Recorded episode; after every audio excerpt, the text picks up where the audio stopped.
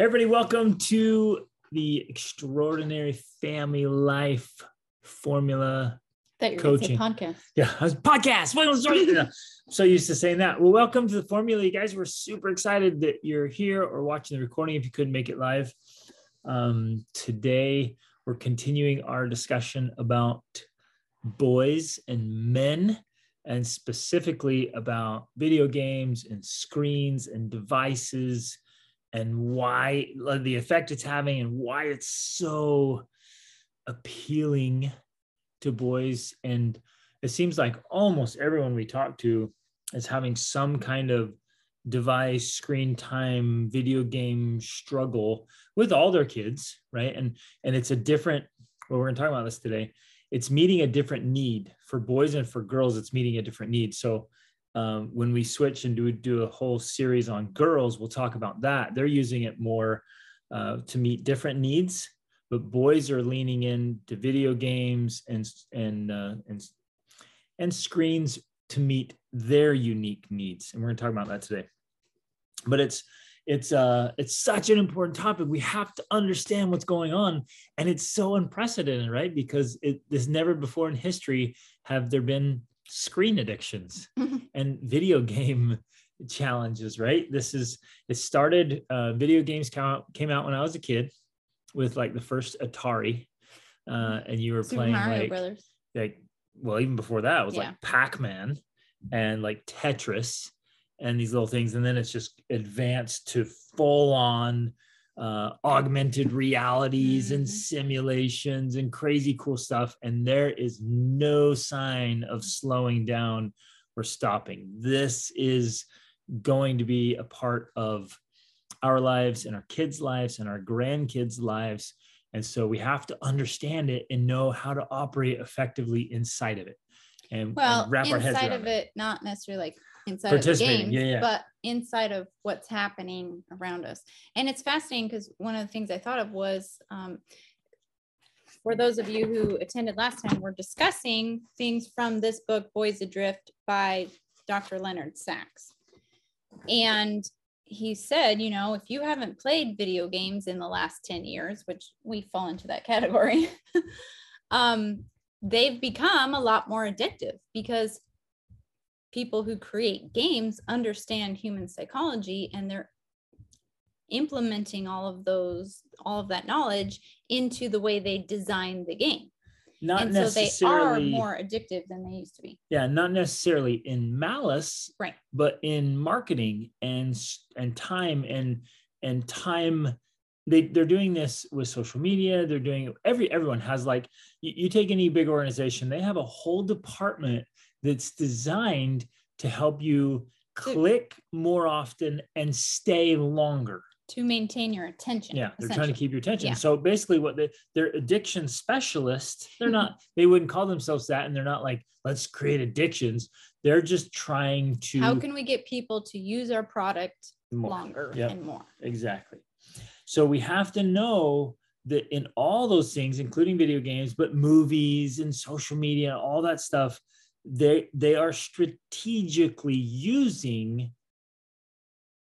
Human human, psychology. psychology. and neurology in their favor to try to get that going so man super super super important that we understand what's happening and and the effect it has and how we want to engage with it as families so Yes. And um, so last time we're kind of doing this whole series, just as a recap, we're doing this series from the book because the, the book has so much we could easily just, you know, do a fire hose of everything that's in there, but I feel like that's too much. And so we want to really dig into it more and and glean more from each chapter.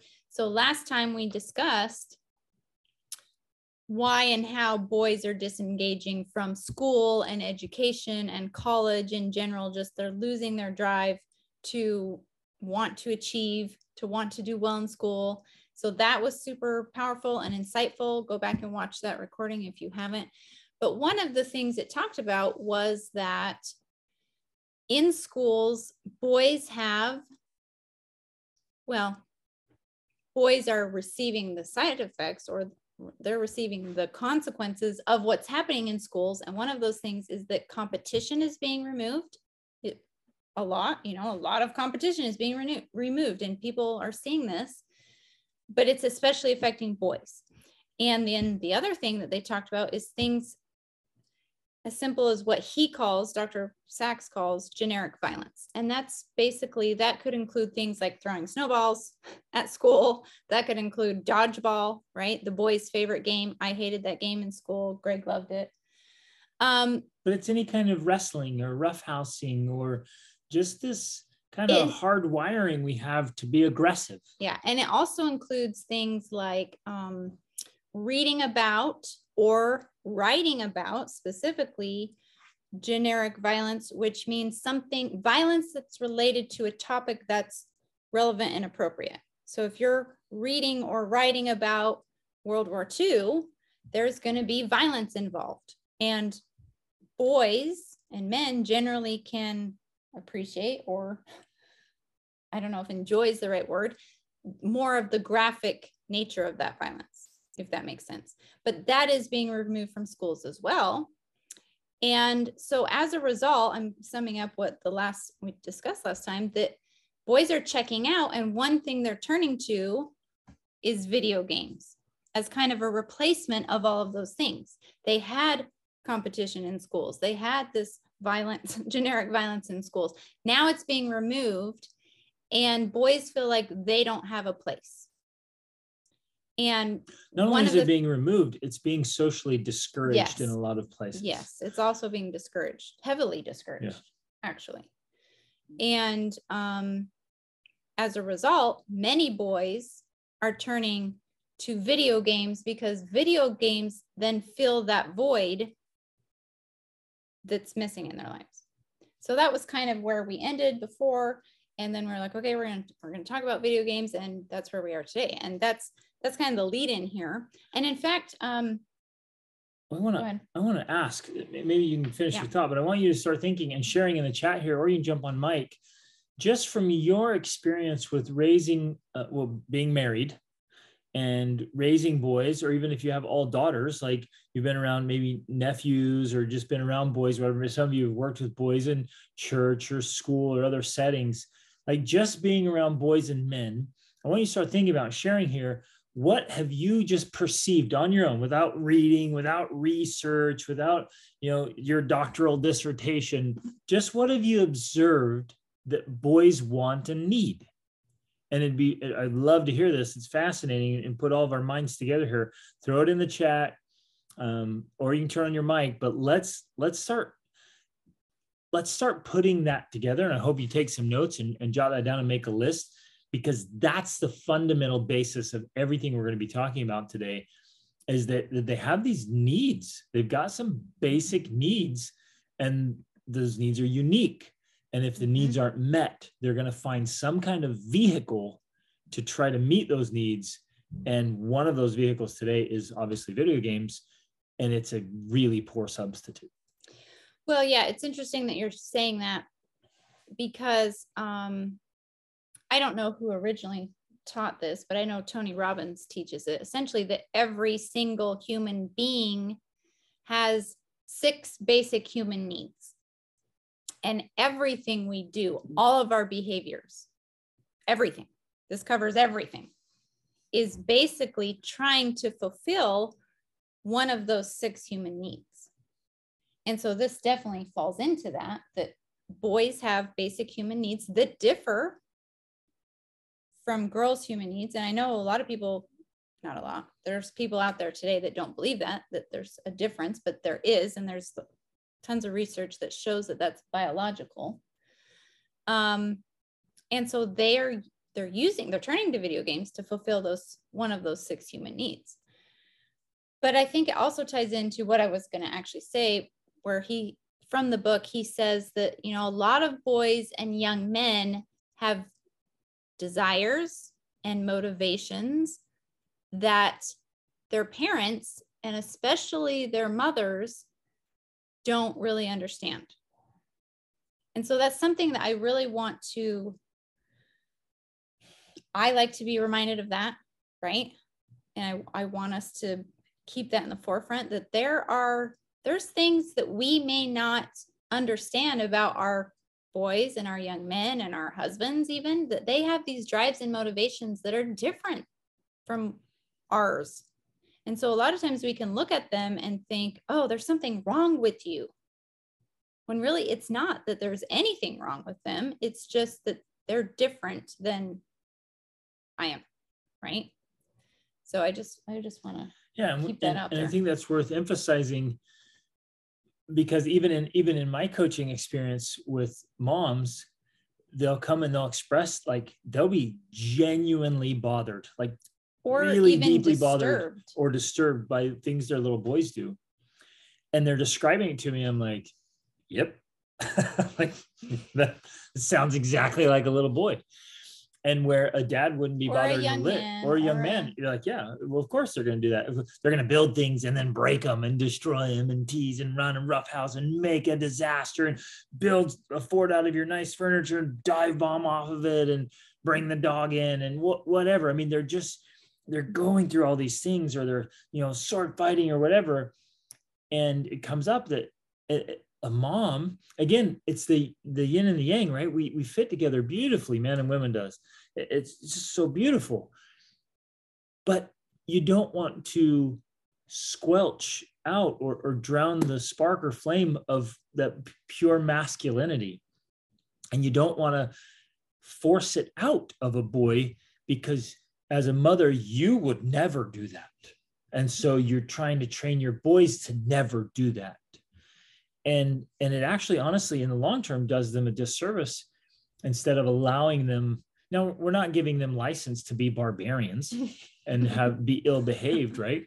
We can still be classy but we're going to allow boys to be boys just like we would allow girls to be girls. I'm not going to stop my daughters from doing feminine things. That would be very very short-sighted of me saying well i don't i don't need to do that. That's not i would never do that. What are you, you don't need to go for? get your nails done. That's dumb. Well stupid nails.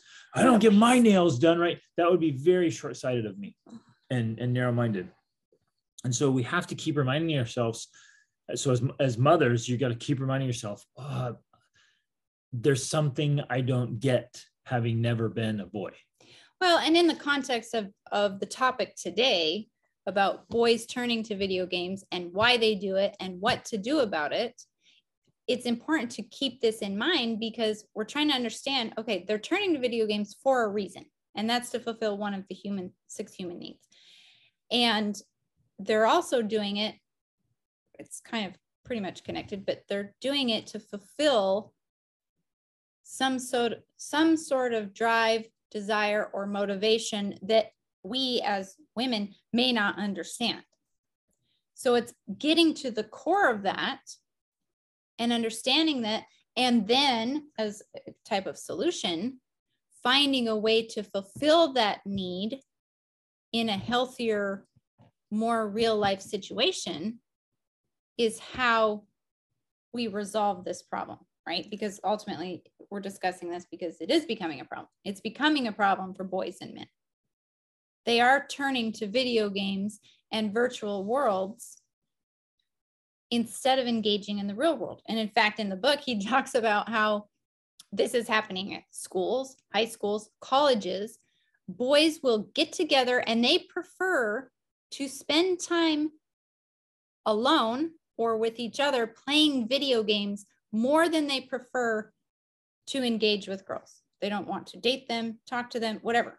And girls are complaining because they go to a hangout with boys and girls, and the boys are all together playing video games, and the Ignoring girls, are girls are being ignored, and they finally either start playing video games with them or they leave.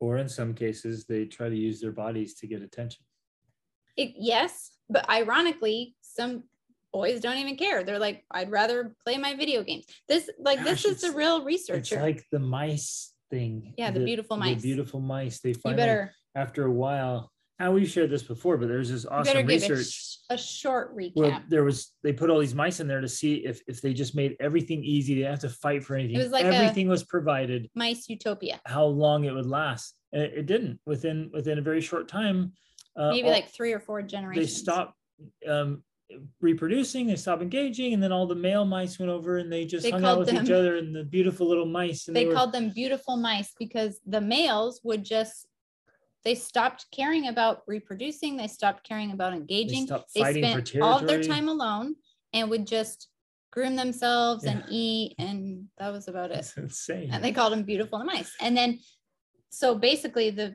the population went extinct because the mice stopped reproducing and then they eventually just all died out. And, and there's there's so many patterns for that for society what's happening. But um let's let's go back and, and i'd love if you jump on mic or throw in the chat here. What have you observed that boys need? Um laura said they need hands-on learning. Um and i think you know we could argue both sides to that but a lot a lot a lot of boys want hands-on learning. Uh, for men the working and hands-on training. Absolutely they, they want to touch things more. They want they want to get engaged. They want to take things apart to see how they work. They'll take a perfectly functioning good thing and they'll break it just to see what's on the inside. And it, there, there's fascination to that. They're they're much more willing to get dirty and be dirty and do dirty things. But then you look around society and you look at the dirty unpleasant jobs that most of us aren't even aware of because it's happening behind the scenes. And it's in the high 90 percentiles of, of those jobs are done by men did you see that reel I sent yes that was Okay. amazing I sent a reel. I sent it to all my kids. And it was, it started with a quote from Cher. She was on a daytime television show and and I think it was like Joan Rivers or someone asked her, "Well, do you think men are important?" And she said, "For what?" And then but then the clip goes to showing all of these different jobs like carpenters and and of course the garbage you know garbage trucks and, prison sewage and prison workers and like rail workers all of these jobs like all these dangerous jobs. dan- dangerous and dirty and hard and manual and of course that make they're- society function. that make society function and run. Like we don't have electricity or internet or anything because without these jobs and they're of course 95% or more male dominated right? And so it's like yeah course men are very important because they are behind the scenes making society work. Providing all those niceties and Exactly. luxuries that you think are essential for society and it's happening. So it's so important. So um if you if you have any more throw them in throw them in the chat throw on your throw on the mic raise your hand. You can even turn on your cameras. It's that little camera button down in the corner.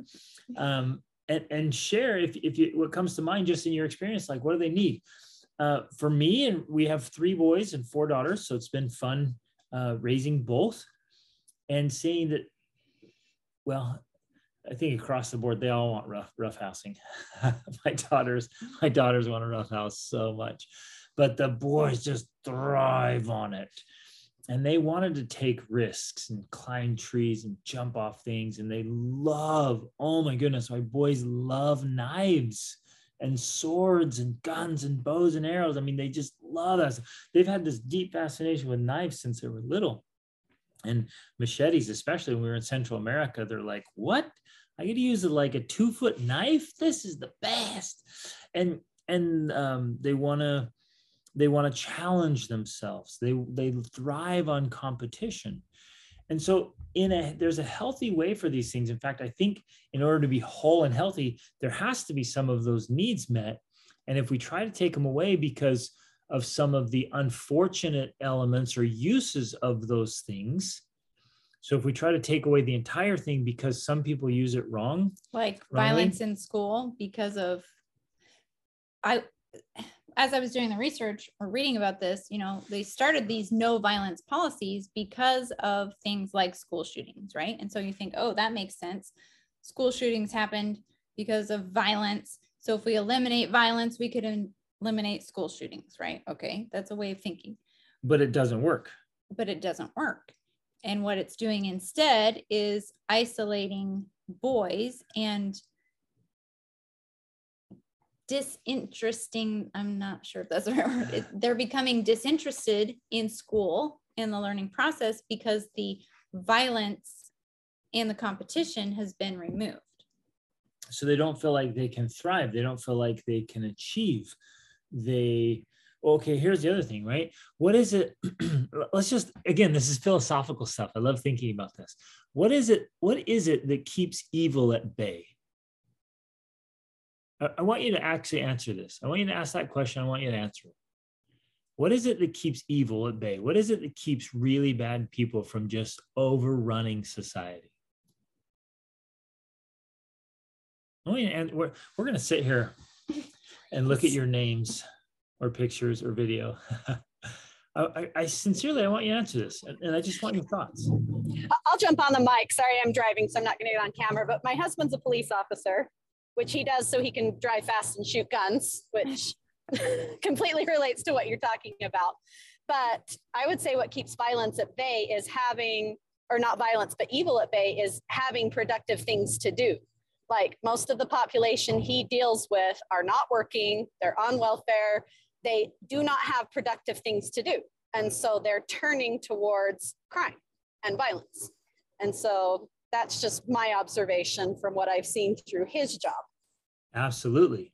And the other thing that you said inadvertently is that your husband is one of the men who keeps bad people at bay. Yep. so there it is again. So, yeah, it's having something productive and fulfilling to do, which is what we're talking about. If your needs are being met, you're not going to seek out the other vehicle that's unhealthy or evil or immoral because your needs are being met. You're actually going to contribute to society instead of take away. And then, like you said, your husband's a good example. There are good men and women, but there are good men out there fighting against bad men, we could say, or bad women, or whatever, right? There has to be strong yeah. warrior type men and women that are going to keep bad people from overrunning society. And I think I, I, I think in some ways that's maybe something that society has started to take for granted, especially in we've traveled a lot, we've been to a lot of places, and I think in Western countries, we've started to take that for granted. Sometimes I think some of us think there's not bad people out there anymore. Yeah. That's been solved and fixed, right? There's no bad people, not realizing behind the scenes what's going on because your your brother was also a police officer, not realizing that there's people behind the scenes that are actually keeping this at bay, like keeping it in check and keeping it out of sight for most of us. so We can live these cushy, comfortable, safe little lives and yet, if you talk to police officers or soldiers, others that are fighting this day in and day out, the things that they're fighting and dealing with, you're just, you'd be blown away at the garbage they're taking care of. So I would go to Krav Maga um, two or three times a week, and I was training with these SWAT officers. And every Tuesday and Thursday, they'd come in with stories of what they'd been working on. And this was just a few miles from my home that never makes the news, nobody knows about. The stories they would tell me were unbelievable. And around the clock, they're working with just the most wretched things and, and, this terrible stuff, and they're keeping it at bay. And these guys are, are true warriors and suffering because of it. Massive risks, massive toll on their lives and their psyche and their health and their families and relationships to keep it all at bay. So it's it's interesting to think about. Like for us to enjoy a good society, there's a lot of of difficult, challenging things that have to be happening kind of behind the scenes that we may not be aware of. Which brings up another point. Oh, oh go, ahead. One thing that oh, I was just going to say, there's a guy that writes. His name's Lieutenant Grossman, and he talks about how military and law enforcement are sheepdogs. They have to be just as violent as the, the wolves, but the sheep hate the sheepdogs as much as they hate the wolves. Does that make sense? Yeah. Yeah. Yeah. That's insightful. And they want to stay away from what you're talking about that evil, that all the, I mean, I could tell you three things that my husband had to deal with just this week that would be shocking. Exactly. And, but society doesn't, they want to hide from that. Right. So if the sheepdogs do their work and keep the wolves away, then the sheep start thinking there aren't any wolves around here. and these dogs are just annoying us and they're Brian, they're violent and brutal. They eat yep. meat. read that in the news. It's all over. Except I don't read the news. right. Right. So and and there's there's so much more than just that. That's just one element of it. So, and I bring Well, that up just so hold on though, because I want to say one of the reasons why this is significant with the whole problem and epidemic regarding video games is that he he mentions in the book, which I thought was very fascinating. He used as an example General Patton, but I think that this applies to all types of people, all men. He calls it the will to power, and it was actually it comes from Nietzsche this idea of certain men have this will to power and it's not power in a negative sense it's just like this will to be the master of their fate type thing but they're the type of people who are out there keeping evil at bay if we want to you know call it that. But he's saying that those type of people today men and boys specifically are more likely to become video game addicts than they are to engage in some sort of useful career. Like to become a policeman or to become you know SWAT or to be in the military or to any of these things they're more likely they'll have a job but they'll be at home evict, um, addicted to video games because that's where they're now putting that energy that force that desire to conquer whatever whatever you want to call that desire that can be used for good right in the case of policemen and the military well, entrepreneurs, and businessmen, yeah. whatever, on and on and on. Right because it can it can manifest itself in lots of different ways but they're more likely to now focus that energy and attention towards a virtual world than they are to contributing to the real world Be- and that's why this is such a huge problem for all of Because society in that virtual world, they feel like they can have master of their fate. autonomy and control. They can be the master of their fate. They can go in and just be expressive and just be boys and be men. great They can be great. But the problem is, it's all virtual, it's all fake, it's not real. So all their achievements that give them a dopamine hit at as the end, at the end of done it, they've turned it off after a few hours, like, yeah. But what have they done physically over the last few hours? They just sat on their butts. And so it creates this soul and cellular level incongruence of having achieved, being in control, everything's great. I get to do all this awesome stuff. But all I did really was just sit on my butt for a few hours. well and, and now I come back to reality and Yeah. I have almost no control. Anything I want to do, I'm being ridiculed for, mocked, or being told no. I mean, no, like restriction has become like our societal thing. Just restriction, restriction, restriction, restriction. We talked about this before, of like the HOA, like the iconic HOA is like the the is a perfect symbol of restriction. Like what can people do and boys do and go out and roughhouse and build and build forts and do all this thing and oh man you're to get fined like crazy from your hoa if your boys are boys it's insane right and and where can you just go into the woods and shoot guns and ride four-wheelers and build forts and it and does still hunt? exist in some places. Where? Where? It's alaska i think. It's the last frontier. But everywhere else is is being so regulated. You with me?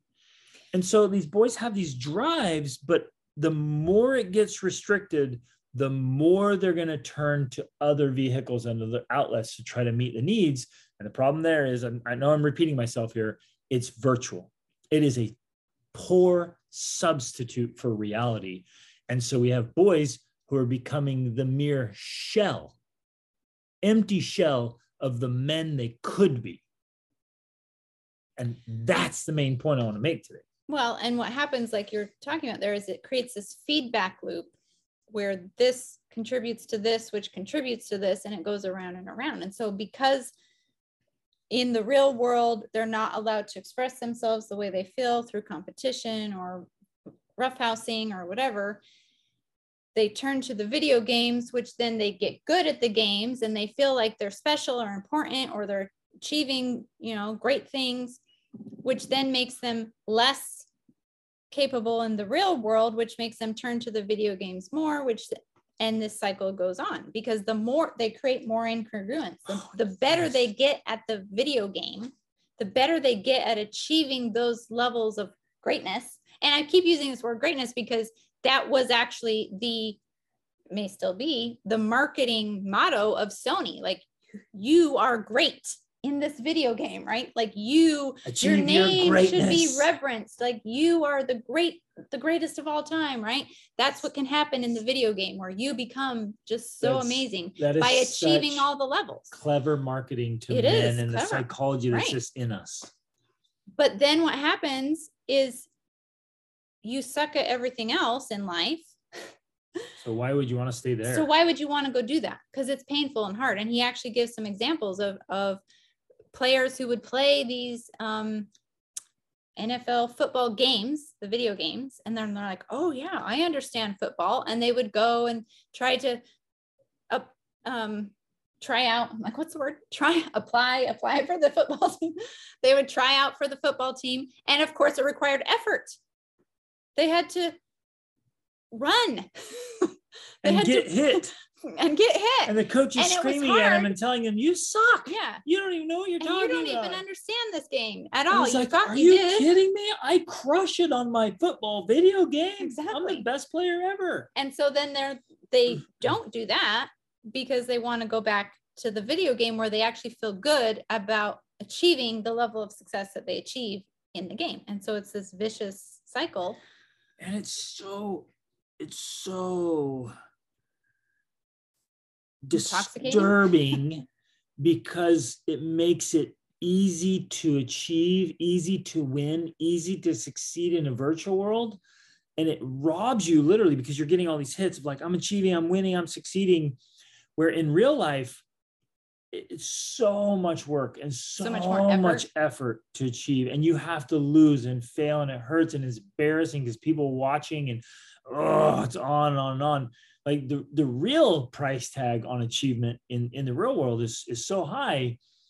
And so it it's it's almost this evil thing where they're making winning so easy and it creates this massive deep psychological um, dichotomy and problem i- inside the psyche of a boy Yes, which I think actually is a perfect lead in to some of these side effects to video games because he says that um oh yeah. So one of the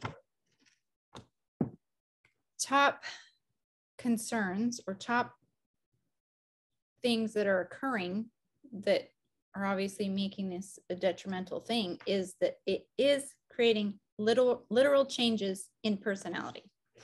Because the reality is okay just this is just the caveat here. I think people already know that you're anti-video games. Like that's nothing new.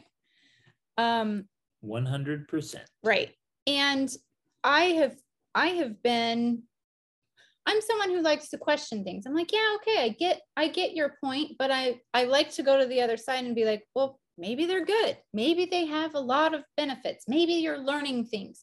And i'm i haven't gone all the way down that but i was actually i'm reading the book and i was listening to it. And i was driving here today we just moved out of our house mm-hmm. yesterday and I finished cleaning it this morning. And I was driving back with my 15 year old daughter and I was listening to parts of this. And he was talking, the section we were on was just going through all of the side effects of playing, in this case, specifically violent video games. And when we pulled up, I turned it off and I'm like, well, what do you think? Are you convinced, Aaliyah? And she's like, I was already convinced, but now she's like, Are you kidding me? Because everything he happened to be reading through was like, Wow, that's serious. And he was specifically talking about how they contribute to a deficit, attention deficit disorders. Like they reward and encourage switching instead of maintaining focus on one thing you are rewarded for being able to change your focus every few seconds it, it's So like it's it's, in- it's- putting the brain on drugs little Yeah. drug hits man you're getting Right. nailed so anyone who anyone who has an attention deficit disorder is more likely to be drawn to video games but then it also exacerbates exacerbates their attention deficit. Um, risk taking. There is a direct connection between violent video games and increased risky risk taking. Because we're pro risk taking. Foolish risk taking. yes, like, foolish, dangerous. Again, it's creating a distorted reality. yes, a distorted reality where you are encouraged in the video game, you're encouraged or rewarded to take risky, to do risky behaviors, to jump from the top of a 20 foot building, right? Or to do something insane. That's rewarded or encouraged because it's glorifying it's glorifying the risk and encouraging it but then what's happening is that there is a carryover where they even did some research that teens who were in dangerous so playing violent video games or dangerous video games you know even like the ones where they're driving cars the grand theft auto is the one he mentions or call of duty. Those are the two he specifically mentions. Um, that they're more likely to be in a car accident within the next five years Well, and it says they're going to be speeding and tailgating and weaving in traffic, and they're more likely to be pulled over. They're more likely to be in accidents and more willing to drink and drive. yes You exactly just, just like direct connections to really dangerous, foolish behaviors. Right. So that was the one thing. Then the other thing was it increases obesity because there's actually, um, well, of course you're sitting there, but this was fascinating because he said that playing video games was more of an appetite stimulant than watching TV. So you're more likely to snack while you're playing video games than you are even just watching TV. So you're going to eat more because it is stimulating the brain. So you're actually going to eat more than just just passively watching TV. Which Yes. is interesting. And then you mentioned something that's about, about this before, but I thought it was fascinating because it talking the last thing it's talking about the changes in personality and dehumanization. That there is actually this effect where people, even the person themselves, become dehumanized because of the violent video games they're playing. Now, oh, I want to hit. Go ahead. yeah, we're gonna hit that. Well, I want to hit this. Oh, yeah. Same thing that's with what I was gonna TV, right? playing a violent video game has effects on how you feel. We know that. How you think. We knew that. How physiologically aroused you get, like what how it stimulates your whole body. It's greater than and different from the effects of watching a game or even watching violent TV. Mhm. When you're engaged in it, it's creating physiological markers. It's it's Yes. registering on a cellular level. And I I discovered just working with young men for the last 25 years, up close, intimate, personal. They tell me everything. I noticed a pattern. This was 12 years ago that boys who were really into video games switched over almost automatically when they hit maturity of uh, adolescence to pornography. So the ones who are deep into video games just switch to pornography. And it goes along with this playing video games causes all these physiological um, arousal and now when you hit adolescence, what do you do? Well, you just switch to a virtual physiological arousal. Right. And the the the the, the addiction just transfers and it goes deep and it's just devastating. Um I want to I want to switch to like solutions and Yes, absolutely. against it. You want to do that? So yeah i i i do want to do that i want to say a couple more things Okay. um of course the we all think oh yeah violent video games like obviously those are bad. He has plenty of research on non-violent video games as well which are really connected to some of the things we already mentioned that it makes achieving things in the real world more challenging. And i noticed this myself with my own kids because despite Greg's abhorrence of video games, my, our kids have gone through trials of trying out the video games. So, so partly what we talk about is from experience, not just hypothesis, right? We have had periods of time where we have allowed our kids to play video games. And one of the things I noticed is that, let's not say we there. Let's say you. okay, I'll take it. I'll own it, babe. I'll own it. When we lived in Costa Rica, um, our oldest children were our oldest kaya was probably like 12 and they were younger than that 12 11 10 9 something like that because they're all close and that was when they first got introduced to video games and it was minecraft and they had which greg loves to call minecraft they had a friend come and inter- he introduced it to him. He came to visit. And I thought, oh, okay. It seems so harmless. We'll let even play. Productive, You even know, yeah, it's a creative platform. It's it's for, used for creativity. And of their own accord, they told me at, it was after a week or two or something. Mom, I hate it because all I can think about now is Minecraft. We used to go outside and play. We used because they we lived on a farm, an organic farm in Costa Rica, and they were outside all the time playing, chopping their legs with machetes, just adventuring, just total adventures. just living outside and, and building forts and doing they were they could pretty much do whatever they want. But when they started playing Minecraft, they said, all we can think about is Minecraft. We don't even want to go outside anymore and play. Like, And we don't they even want to do the things we used to love to do. exactly It was really insightful and wise of them at that right age. and so they that. said we just want to get rid of it we don't want to play it anymore um and so that's one of the things. And then okay and then obviously our, then we had our younger kids and they had to experiment with that.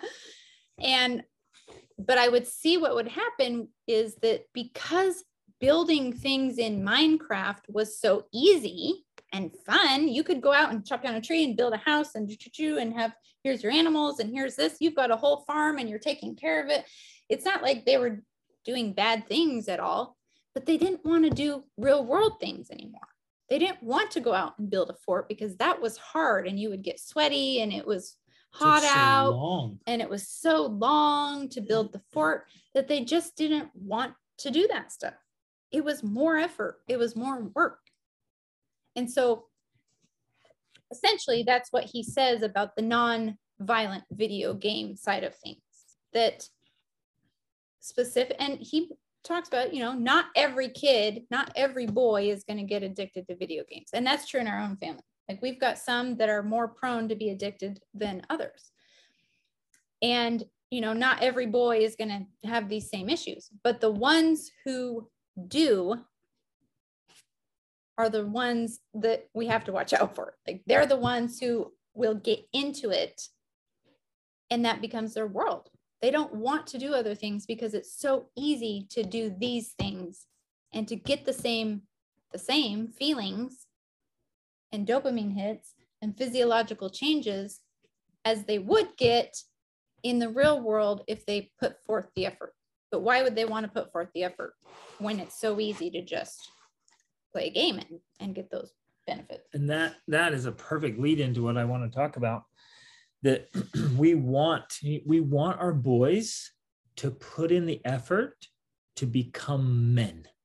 We want our boys and our, and our husbands, all the men in our lives, to put in the effort and the work and the creativity and the strain. We want them to work through failures and mistakes and and do everything they have to do to to gain the knowledge and the and the skill set, like whatever, and the heart set, right? Whatever they have to do to become who who they could be, right? To reach for their potential, to have real, true achievement, measurable success. Well, we want that for them. And actually, the thing we want for them is the actual way to get it. That you and I, we have to put in more effort, more work, more creativity, more resources. We have to acquire the knowledge, the so the mindset, the heart set, and the skill set to create that environment so that they can do it. And so what we're suggesting here isn't an easy fix. It's actually a very challenging one, just like we're asking our boys to choose the more challenging path because it's more fulfilling and there's more expansion and more growth.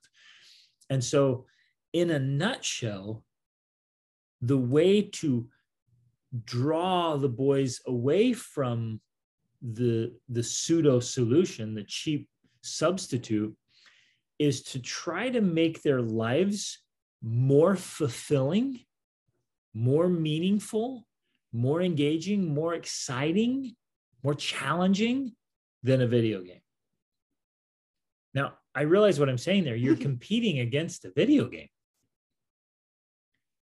But that's that's a good challenge right there. That is a worthy opponent, right? What can and must you do to make sure your sons and your husband's lives are more adventurous, more competitive, more physical, more stimulating in a good way, more challenging, right? And so, some easy examples, and I'd love examples here. Throw them, you can jump on mic and share, or you can throw them in the chat. Let's put together a bunch of examples so we all have a list to work from. But martial arts classes are phenomenal because it's physical, it's competitive, competitive, it's quote violent. Right? You should see my boys, and and and uh, one of my daughters too, our 15 year old. She loves it just as much. But you should see my boys when they get in there and whoa, and we put gloves on and they go after the bag or the hand mitts. Oh my goodness, they just you see them light up and and and our oldest he's 18 he's like i just can't wait till somebody tries to mug me and i get to use this on him right he just he gets this he gets so excited about the violent part of it not because he wants to be a bad person but because he wants to be a good one against bad guys it's amazing and it, it's just hardwired it's, it's it's in so many of us not all but so many so um, some sports are good. I, I prefer uh, individual competition sports, although team sports are great as well. Um, trips, adventures, challenges, uh, triathlons, races, adventure races, just going into the woods and surviving, camping, uh, hunting, fishing. I mean, that's why all these things are like manly things and why men are out doing it. They're trying to meet this need. Now, I have to add to this because from personal experience, I know it's hard to get your boys or girls to want to do those things when they have the option the easy out of the easy yeah. video games. Yeah. And so again, like I said, from our own personal experience, we've learned especially for those who have the personality who can become that they can become addicted to video games. And i think maybe all of us can pick those out. We could look at our kids and be like yeah that kid right there could spend all day watching well watching movies or playing video games no problem and the other one maybe they'd spend an hour or two and then be like okay i'm done i'm going to do something else we have both of those the ones who can spend all day, those are the ones we have to worry about the most because and, they and will invest in the spend most. all day yeah. and days and days and days. And there's horror stories of worse, you know, like staying up all night. They will do that. They are the ones that need more boundaries. We like to call this head gates. It comes from the idea of, of irrigation canals, you know, this old school thing that people used to do. We had we had an irrigation canal when we our very first house we bought was in a small farming town and we watered the lawn with an irrigation canal and you would have to open or close the head gate in order to direct the water where the water would flow. It's a similar thing. If you want your boy's attention to flow into building a fort or playing sports or whatever else, you have to close the other gate. You're going to have to close the video game gate. Now, you get to decide what that looks like. He, in his book, says no more than a minimum, a maximum of 30 to 40 minutes a day on school days. That should be the most. I think, I Which, think, no, you don't agree with that. I think no more than a maximum of once or twice in a lifetime would be too much and a waste of time. but just so it's out there, we have found for us, for the especially for those kids that are prone to the addiction, really the only thing that works is cutting it off. Because to me, it's akin to look, we don't want you to get addicted to drugs. So you can only smoke weed three or four times a week and just one joint. Uh, it, it really has similar problems. And so it seems foolish to me that you would just just you know stream it along in, in limited doses because some- what's going to happen when you're not around they're going to binge and then then the lack of sleep uh, decreases cognitive abilities and then they it, it spirals out of control to just absurd behaviors Right. And so, you know, and of course parents will say, well, they they might do that anyways, you know, when they grow up. And that's true, but the hope is or the plan is, and this is again something we've experienced with our oldest son because he had that personality and we had to cut him off and he was now expresses how grateful he was for that. And he's like, Mom and Dad should have cut me off a long time ago.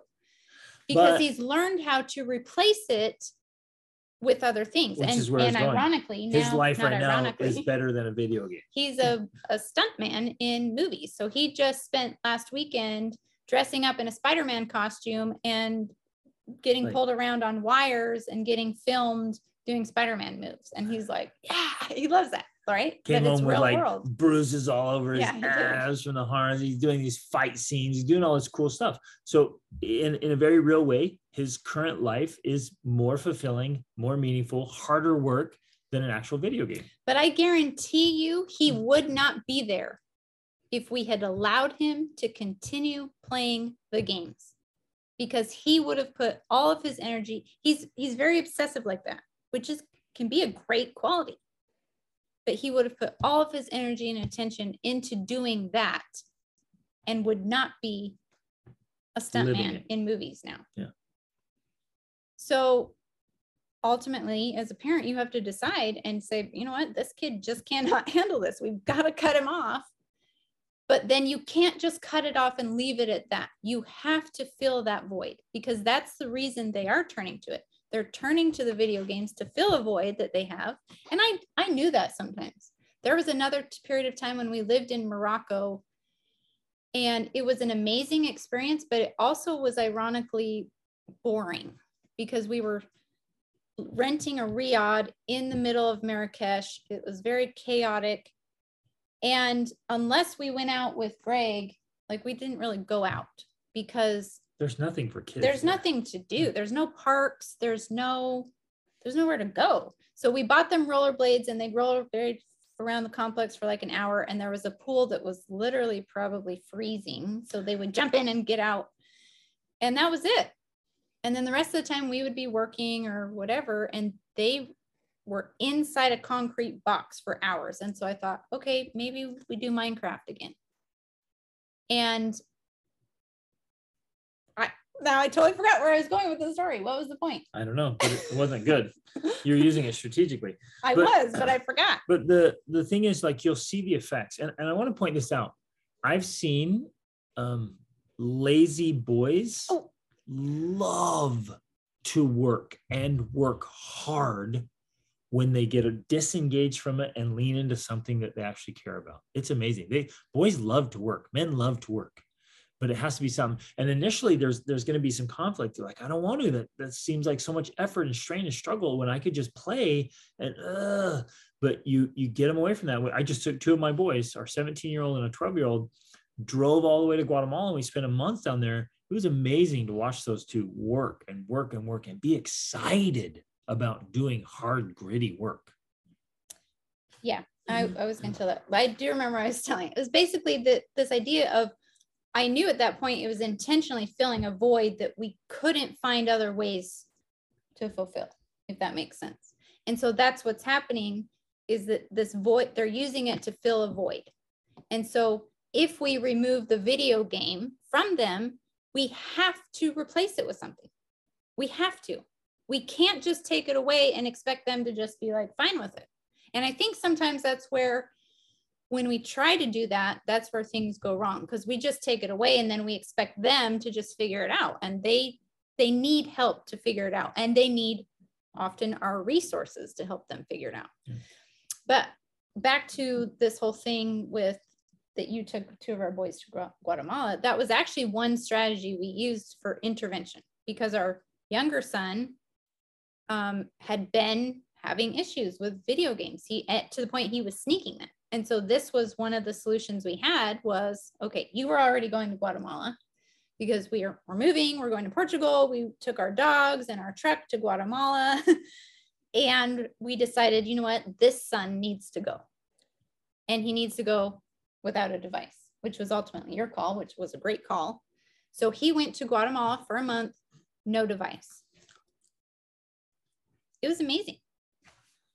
And instead, he got to build rabbit hutches with our other son, and they fed the rabbits, and they took a motorcycle down there and rode the motorcycle around. They just did totally, you know, Man stuff. Man and just playing in mud and just getting filthy and disgusting. It was awesome. and it was a reset that he needed. And, you know, so we have to get creative and we have to invest in interventions to help break these cycles and patterns. And it needs to be micro dosing and macro dosing. So on a small level daily and on a huge level, maybe quarterly or annually. Let's let's read some Yeah. of these. Mhm. So Laura said, My husband and son spend almost a month in Wyoming every year working for a hunting outfitter. They ride horses into camp 10 miles up a steep canyon and run things out of camp that's remote, cold, and awesome. That's Fantastic. amazing. Great example. Friendly says, My husband is great at pulling our son and our daughter into work in our property, moving giant boulders with a tractor and building a shed for our goats and putting Mhm. in fence and rototilling the garden. Exactly. It's all these things. And you get them involved and get them to care about it. And, and sometimes it doesn't mean you rhyme or reason. Like we had to build this dam out of old recycled tires and fill it with mud. And it was just, it was a major pain. And I didn't want to do it. My 12 year old loved it every morning. Can we work on the dam? Can we work on the dam? I'm like, go, bro. like, and it like sometimes it's like he didn't want to touch the shovel. He just wanted the pickaxe. Done. All you, buddy. Throw that pickaxe all day long. You want me to go buy you another one? I'll even buy you a better one. I'm gonna buy you. They have this amazing tool there called the azadón. Went and bought one of those because he wanted to throw that thing around and pull down dirt. I'm like, dude, go. Like, get blisters, get this muddy, filthy. Just do it. And I'm like, you want to work on this? No, I want to work on the dam. Okay, go, go work on the dam. Like what, like wherever he wanted to direct that effort, and he worked. He put in a lot of work and was excited about it. Right. So, get creative, get uh, Get innovative. restrictive. Yeah. In a positive head gates way. Stop the flow. Open an, a gate in another direction, wherever that is, a dam or whatever. That was Yep. just my little Sign up- interruption on that. sign up for classes, sign up for courses, take them on adventures, lead the way, make it fun and exciting, make it engaging, entice them in, lead them in, get them to want it. If you're really strategic, you can get them to come up with the idea and then you just support it and cheer it on instead of you coming up with all the di- ideas and trying to force your ideas on the kid. But lead this along. And as they change, you'll need to change your strategies. As they get older, you'll need to come up with new and different things right? You know, how you get a, an eight year old and an 18 year old is very, very different. So that that's parenting, right? We're going to be effective parents. Like we just got to roll with this, come up with this creativity and find ways to work. I mean, we're taking, and, and you can go big. And we would never ask you to go big if we weren't going huge, right? So we have tickets. Rachel just bought tickets all the way through Istanbul into Jerusalem. So we're, No, I we didn't fly out. Jerusalem yet. Okay, It's almost to Jerusalem. Um, but we have we're flying out Saturday to Norway, spending a month in Norway. That's like three days, guys. yeah. and then we take a we go to Denmark and then Sweden and then take a Christmas Day ferry to the Åland Islands and then to Finland and then we're spending New Year's in Estonia. Who would have ever thought Estonia? And then trains and buses all the way across Eastern Europe and all the way down through Western Europe and the Alps, and then flights into Portugal, flights into Germany, and then flights now to Istanbul, which we've always wanted to go. So it's like bucket list, huge stuff. So you can go as big as you want, right? You can you can you make don't a have to go that gigantic bucket list and check it off. And you should see our kids. They are just giddy with like, are you kidding me? Like they just can't even stand it, right? Oh yeah, we're leading trips in these places in in Istanbul and in Jerusalem. And oh, I hope you I hope you join us. And in Egypt and and wherever like we're we're facilitating it too. So you're like, "Ah, I've never been there. I don't know how to plan a trip. She's the queen of the best trips on the planet, right? And so like we're trying to help you do the big stuff and the little stuff. So you can start today to do the little stuff, the micro dosing, and you can plan for the big stuff, the macro dosing. But you have to do it. The the world. So circling back to where we begin, the world we're going into is filled with a virtual reality. and it's it's only getting better. Better as in more advanced, More addictive, more addictive. more appealing, more enticing. So it's a must. If you're going to have children, and for most of you, that's too late, you can't decide not to have children anymore.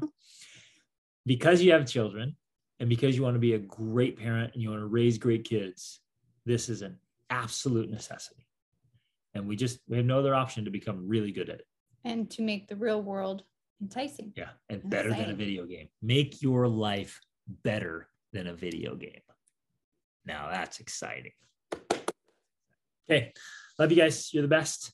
Thanks for being here. Thanks for watching the recording. Thanks for being awesome, intentional parents, for caring, raising great kids and, and raising great boys and raising great daughters who will marry great boys.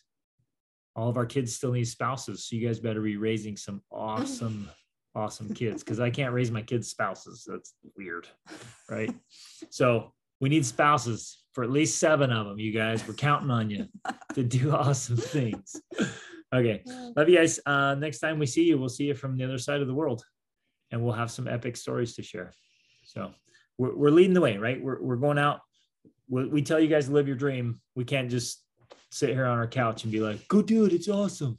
like we're doing it. We're going out. We're having adventures. We're facing our fears. We're marking things off our bucket list. And if we can do it, you can totally do it. I guess that's that's the point we're trying to make here. It's like we're we're leading out, and you can you can do it too. Um, Question unrelated. Can you tell me why a bunch of courses are maybe expiring on the expiring 27th? on the 27th? I will have to look that Yeah, up. we'll look into it. Okay. All right. Uh, love you guys. You're the best. Get after it. Go love on your families. Have an absolutely fantastic. Oh, and are we meeting before Christmas again? I don't know. Sorry. Well, whether we know or sorry, that was a hard question with a lot going on. Whether we do or not, this is the best time of year. It's such a great time to love on your family and love on the people in your life. Look for opportunities to feel good and do good and be good. Don't get all stressed out. Don't don't waste December being stressed. Just lean into it and just feel the goodness of this year, this time of year just spend the whole month just loving. Just just love. Just care. Just give. It's awesome. It's so so good. Okay. Love you guys. Reach out upward